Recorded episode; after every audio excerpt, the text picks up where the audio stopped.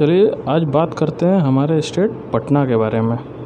पटना, जिसके जो बिहार का कैपिटल सिटी है, उसको पाटलिपुत्रा के नाम से भी जाना जाता है।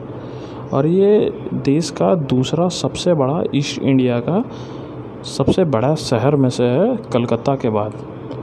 इसकी आबादी तकरीबन 20 लाख है, जो उसको उन्नीसवा सबसे बड़ा शहर बनाता है इंडिया में।